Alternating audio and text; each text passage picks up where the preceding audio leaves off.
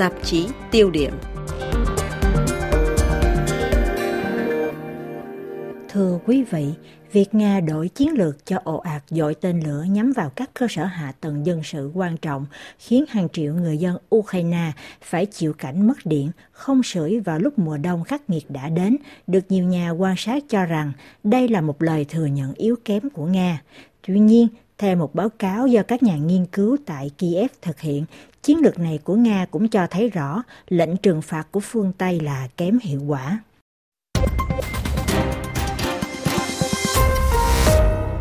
Theo giới chức Ukraine, 40% hệ thống điện năng đã bị các trận mưa tên lửa của Nga phá hủy. Hàng triệu người dân Ukraine giờ rơi vào cảnh giá rét vì không điện để sưởi. Các nước phương Tây lên án Nga dùng mùa đông như một vũ khí hủy diệt để bẻ gãy tinh thần đối phương.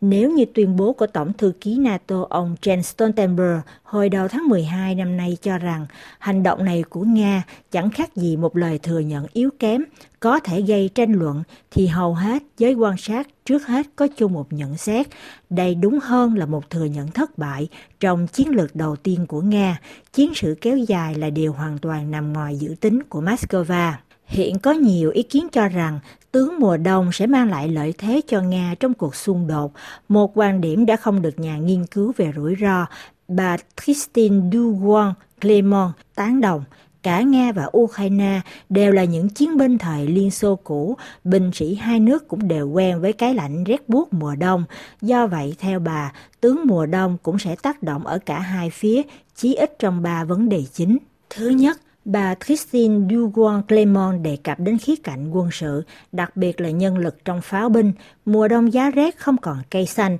các binh sĩ buộc phải áp sát đất để tự bảo vệ. Do vậy, việc tiếp xúc nhiều hơi ẩm làm tăng rủi ro giảm thân nhiệt.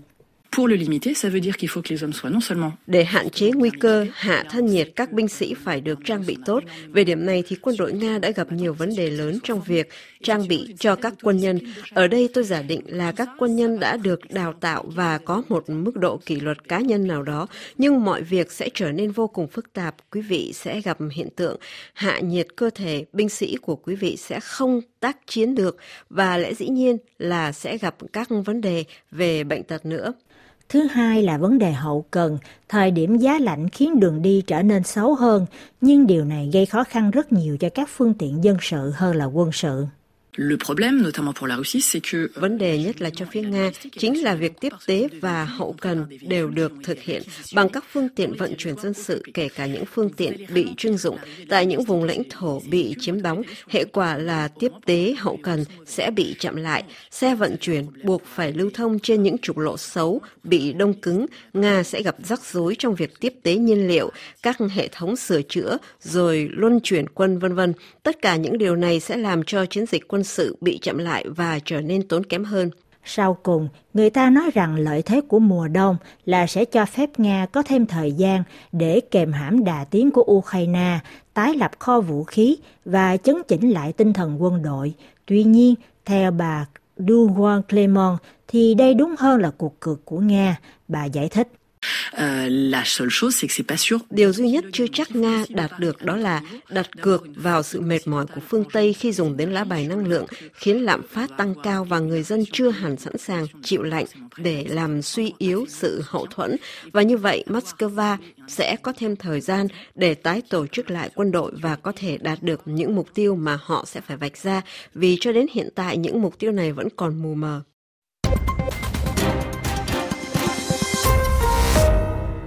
Có lẽ chính trong bối cảnh này, Nga đã quyết định thay đổi chiến lược, liên tục cho đánh phá các cơ sở năng lượng của Ukraine với mục đích là bẻ gãy nguồn hậu thuẫn của người dân dành cho quân đội và chính quyền Tổng thống Zelensky. Và mỗi một đợt oanh kích như thế, Nga sử dụng từ vài chục đến gần 100 tên lửa. Đỉnh điểm là ngày 15 tháng 11 năm nay, khi Nga tiến hành 3 đợt oanh kích, bắn đi tổng cộng khoảng từ 300 đến 400 tên lửa, đến mức trang mạng đài truyền hình TF1 của Pháp gọi đó là một trận thác lửa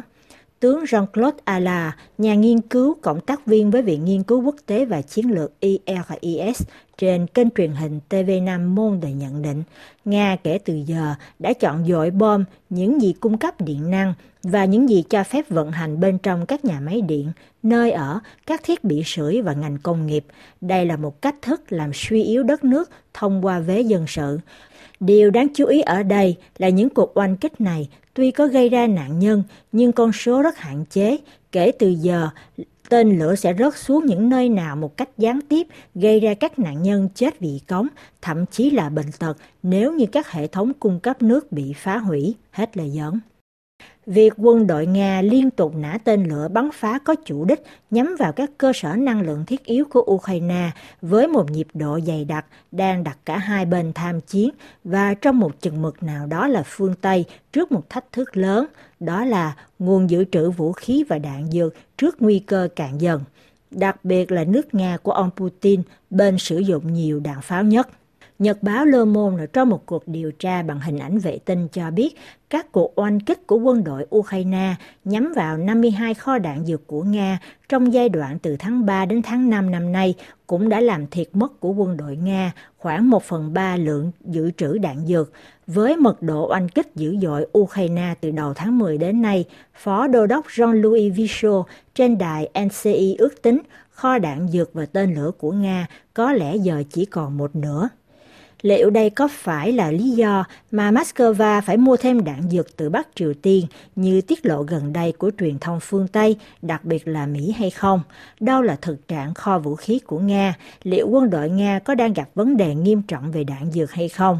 Trái với mong đợi, bất chấp các nỗ lực trừng phạt của phương Tây, quân đội Nga dường như vẫn có khả năng khôi phục kho vũ khí đang cạn dần của mình qua nghiên cứu các mảnh vỡ tên lửa Nga bị bắn hạ hôm 23 tháng 11 gần đây, các nhà nghiên cứu của Viện Conflict Armament Research đang có mặt tại Kiev mới đây đi đến một kết luận, một số các tên lửa này đã được chế tạo trong mùa hè và một chiếc khác vừa được hoàn tất trong tháng 9 vừa qua. Theo các nhà điều tra, phát hiện này có thể được giải thích theo hai cách, hoặc là Nga đã có được các con chip bán dẫn bất chấp các lệnh trừng phạt của phương Tây, hoặc Nga đã dự trữ trước một lượng lớn quan trọng chip bán dẫn và linh kiện để chế tạo vũ khí trước khi gây chiến. Tuy nhiên, trước khi có báo cáo của Conflict Armament Research, bà Christine Dugon Clement, trên đài France Culture một mặt nhận định Nga gặp khó khăn trong việc sản xuất do thiếu linh kiện chip bán dẫn, nhưng mặt khác bà cho rằng Moscow vẫn xoay sở tìm kiếm được đạn dược từ nhiều nguồn cung khác nhau. C'est notamment